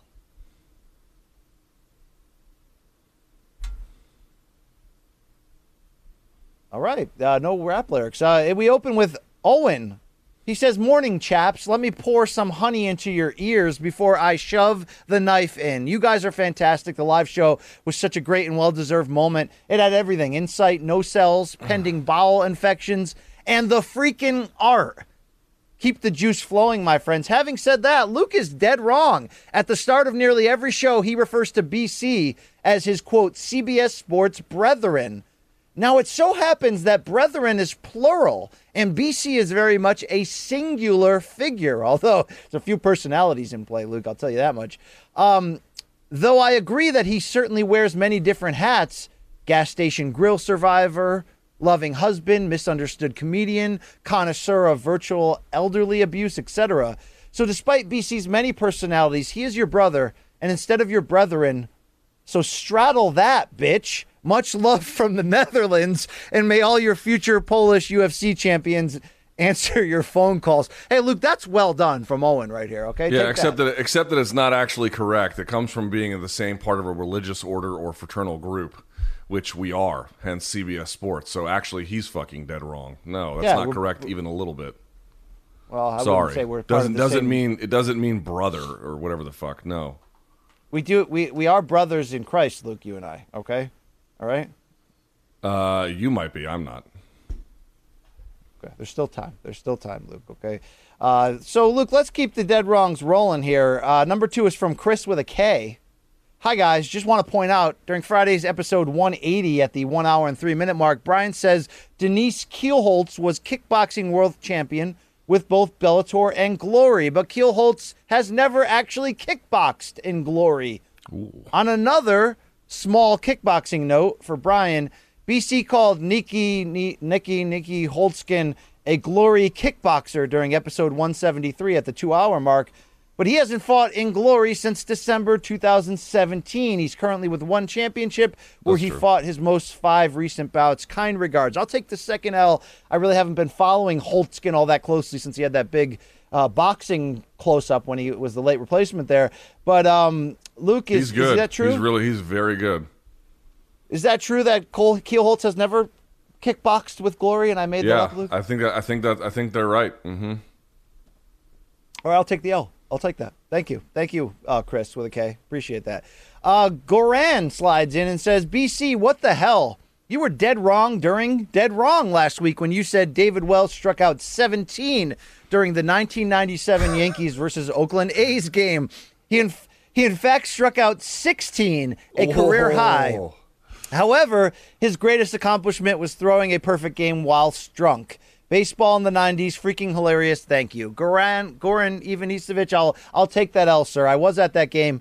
I was heavily intoxicated on warm peach tree, and uh, I was wearing a Wallflowers T-shirt. And David Wells did strike out 16. A fantastic performance. So, um, Luke, this was uh, this was pre 9/11 when you could sit in the bleachers and expect uh, full on seven deadly sins to break out in front of you, Luke. It was great, you know? Bro, do you remember back in the day, like before 9-11, when you would get off a plane and like the people you were meeting could meet you at your gate? Oh, remember yeah. that? Oh, yeah, baby. Oh, yeah. People don't understand how good it used to be, and then some asshole fucking puts bombs in his shoes, and now we all got to undress for TSA. It sucks. Luke, when I was in seventh grade, uh, I went to the airport at uh, JFK to pick up my uncle who was flying in, and the New York Jets football team had just walked through, you know, out of the plane into the uh, into the terminal. So I came running, and I got like forty autographs, bang, bang, bang, one after another. Luke, it was an incredible moment in my young sports fandom. Even though the Jets were awful during that Freeman McNeil era. I was going to say, how many New Yorkers were pelting them with batteries as they walked I through mean, the concourse? that was a dark, dark time in uh, in their competitiveness. But uh, you know, you can't have those moments anymore, Luke. Okay, I mean, you can't even. I used to say you can't even sneak an erection into Yankee Stadium post 9/11, Luke. You know, I mean, it's like. You know, you remember when in 2000 at the National League Championship Series in Game Six, the same night Mike Hampton produced a three-hit shutout to close out the Cardinals. I did set an NLCS record by getting six cans of Bud Heavy into that game in my pants, Luke. So, um, you know, used to be a regular ordeal. Yeah, I used to tape uh, flasks uh, to my inside of my knee, like the like the top of the like right where the knee meets the the the, the like the, on the inside of the knee. Essentially, I would tape flasks there and then wear like baggy jeans, and we would just get lit off that.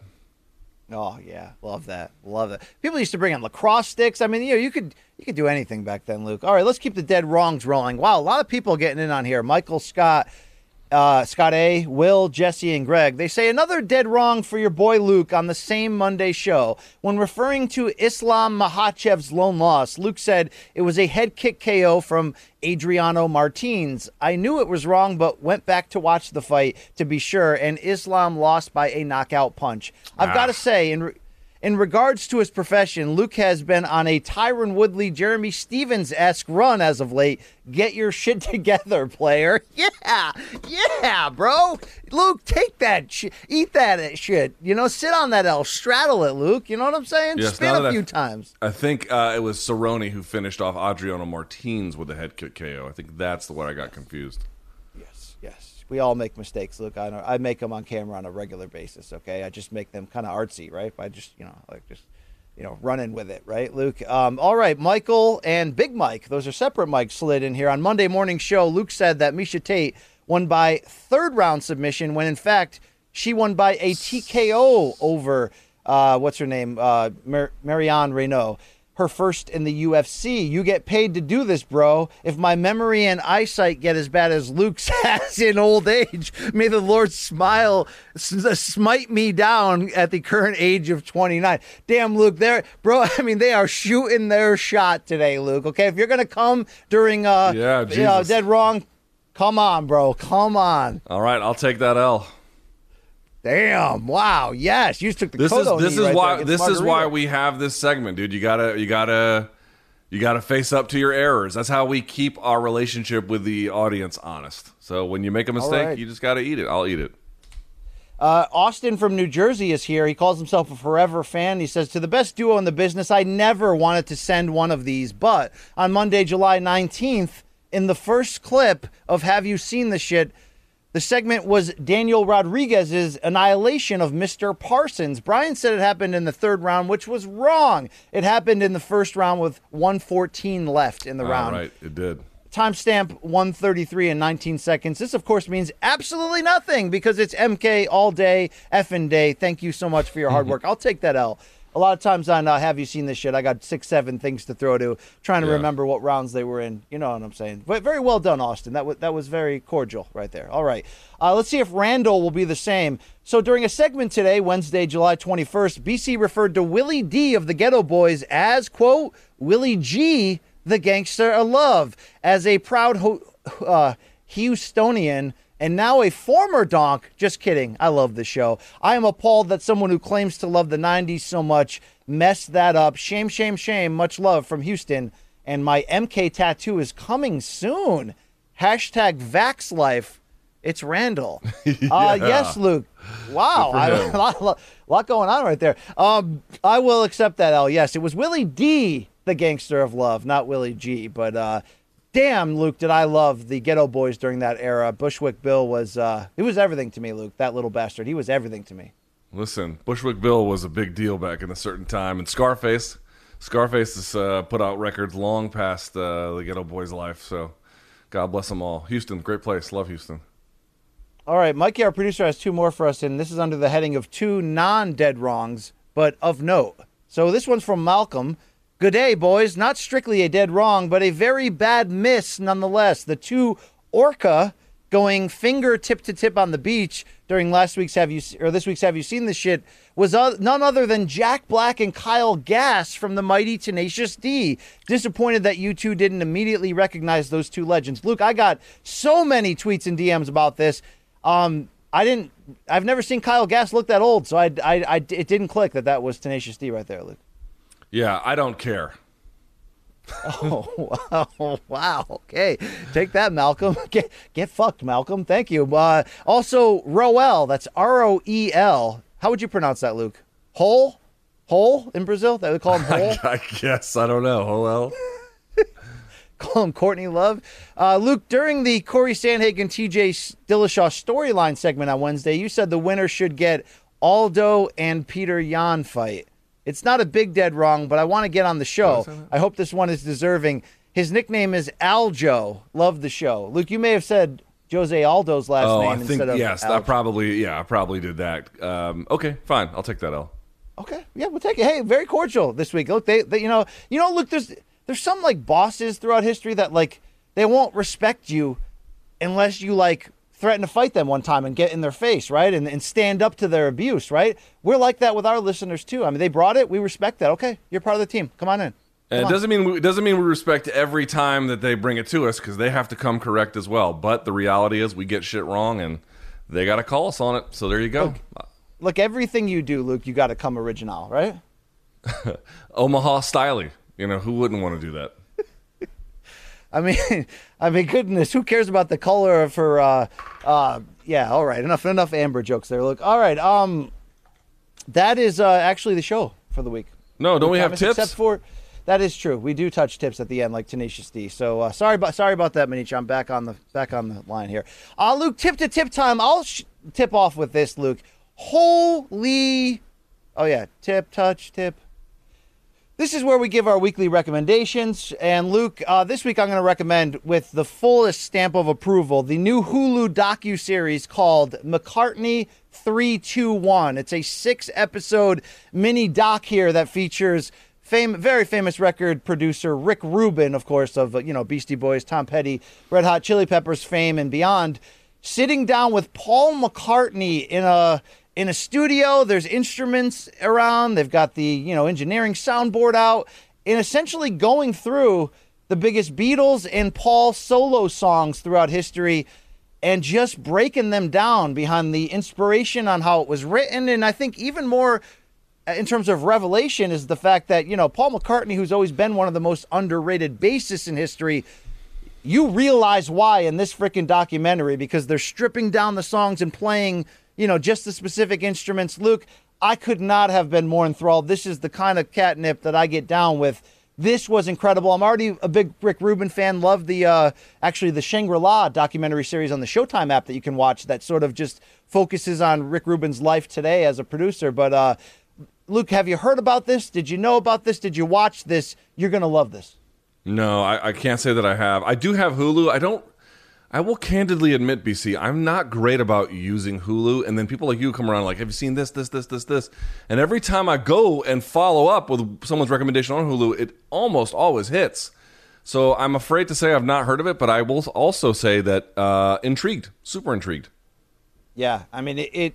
Look, everyone loves the Beatles, right? To some degree, obviously, but it, it it's a it's like next level shit. It, it's showing you, like you like you know I, I, listen to Jimmy, but do I hear Jimmy Luke? It show it, it, it takes you to that next level if you're not already there in terms of understanding why the songs were so special and the different instrumentation. And that's like right where I'm at right now, Luke. Okay, this vinyl exploration, this this sort of you know, this is my life. You know what I mean, Luke? I, I can't stop. Okay, I love it. All right, I got Bronstetter in my DMs every second. Okay, this is the life I've chose, Luke, and this this is uh this is the drug to continue down that road. So anyone wants to come with me, Let's do it. Luke, your tip for the week? My tip for the week, very simple. Uh, I put it up on Instagram yesterday. Patrick Wyman has a new book out. It's called, if you can see it here, it's called uh, The Verge Reformation, Renaissance, and 40 Years That Shook the World. Now, who is Patrick Wyman? Well, Patrick Wyman, for a long time, was co-host uh, of Heavy Hands podcast. Although he moved along, he briefly worked at the Washington Post. I think he had some. He worked at Sherdog. He has written for Deadspin and some other places. He was all involved in MMA media for a time, but he also had a PhD from the University of Southern California. wasn't going to go into academia strictly, like he wasn't going to be a professor. And so he was just sitting on this PhD. Like, what was he going to do about it? And so he started a couple podcasts. Fall of Rome, uh, I think, was the one first. And then Tides of History is the one he currently is still doing. And they were massive successes. I've seen I've seen people on my timeline retweet the guy who are you know uh, big in the political world, or even just the guy who played Olaf in uh, Frozen. Uh, Josh Gad, I think is his name. Even he yes. was retweeting or tweeting about Patrick Wyman the other day because, you know, listen, um, academia is hard to get a job in. It's hard to succeed in, even if you're enormously talented. It's just a bit of a fucked up field. But the guy's obviously bright, and he obviously knows what he's talking about, and he's taken those creative pursuits, and he's made history, I think, accessible, in at least the cover, the, the ways in which he covers it, to a lot of different people who had never had it before. I mean, how many times growing up did you have a history class that was just fucking boring and awful? I never feel that way when I'm listening to Patrick. I never feel that way when I read him. Now, I, I, just got this book in the mail yesterday, I, so I've obviously not read it. But you can look at the reviews here one more time. You can look at the reviews. Uh, they're they're they're. I mean, they couldn't be better. Everyone is raving about it. It's already an Amazon bestseller, even though it just came out about a week ago, or not even that. And uh, it's a towering triumph to see somebody to go who, who started in MMA really, and then go and you know leave the, the sport. Sometimes they just disappear. And then sometimes like patrick wyman they just do a lot better. And uh, it's great. It's absolutely great to see him succeed this way. This is out now in bookstores everywhere. Uh, it's on amazon. Again the verge reformation renaissance and 40 years that shook the world from 1490 to 1530 apparently this is how the west was essentially reborn patrick wyman congrats to patrick great to see him succeed and uh, i'll be sure to read this you should go read it too uh, I hope with my factory town education that I would have the focus to stay with this, Luke. It sounds intriguing, and I'm wondering. I'll, I'll tell you. I'll tell you your... this much: he's the history teacher you always wish you had. You know what I mean? You always wish you had someone who could make it digestible for you. In your most honest moments, your most deepest, darkest self-revelatory moments, Luke, do you hope that even now you could have a Wyman type second act in the American life to go from this worthless, you know, this cage fighting bullshit to like legitimate works of art that you know and literacy that may finally get Robert Thomas to uh, to show show some class, show some heart. You know, if I Yeah. if, if I stepped over the line, Luke, you need to put me back there, okay? But I'm I'm fighting for you in this. All right. Yeah, I don't I don't think that's in the cards for my life. So, um, All right, we'll just keep see- doing this see it show about dicks and shit. Yeah, yeah, it's fine. You know, we'll just yeah, we'll just all right. People seem to like it. They, tell you know, I don't see Patrick Wyman getting his book tattooed on anybody right now. Okay, you know, like that. That's Yeah, that's exactly, where that's where I separate that. You know what? Fuck Patrick Wyman. He don't know shit anyway. MK all Oh, day, you- nearly every day. You you mentioned uh, Josh Gad, the Olaf guy, the uh, voice actor, actor, whatever. Uh, Luke, did you follow during the pandemic? He had that um, I forgot what it was called, but he had that web series where he would bring on the entire cast of a famous like '80s or '90s movie and and just kind of relive the moments with them. No, but I do have screaming diarrhea. So if you could wrap this up, that'd be sweet. Wow, wow, that that is how we end most shows. Uh, uh, you know, abruptly leaving the fans wanting more as Luke is uh, crowning like the king of England at the moment. Okay, for our great staff here at uh, Showtime, CBS, Malka, uh, Gaff Pierre, Manich, Sally, Al Wendling, Mikey. I love everyone. Okay, Coach Matt Snyder. I love them all. Thank you. If you want 30 days free of Showtime, guys, do it right now, please. Uh, ShoBox 20th anniversary tonight. Next week is Pitbull McKee. Do, need I say more? Okay. Uh, Showtime.com, 30 days free. Pounding Sand is a is a end option uh, if you don't like it. And also, please buy our merch, morningkombat.store. Guys, it's just it's just cool shit, and it's a great way to per, to represent us. Vote for us at that stinking podcast thing if you care. Uh, continue to spread the word. Okay, you can be you can be our workers out there. All right, you can be our frontline soldiers in this great war of uh, of UFC versus versus the versus Canada versus everybody. Okay, we're coming. All right. And, and if you're going to come, then come on right along with us at these addresses here. Uh, shout out to Damien. Check out my chat with him. That'll be later today on YouTube, along with Freddie Roach. You can check out Aspen Ladd. All that great stuff. Luke's live chat, TJ Dillashaw. It's the best stuff going. Uh, for Luke Thomas, uh, Luke, do you have any final words?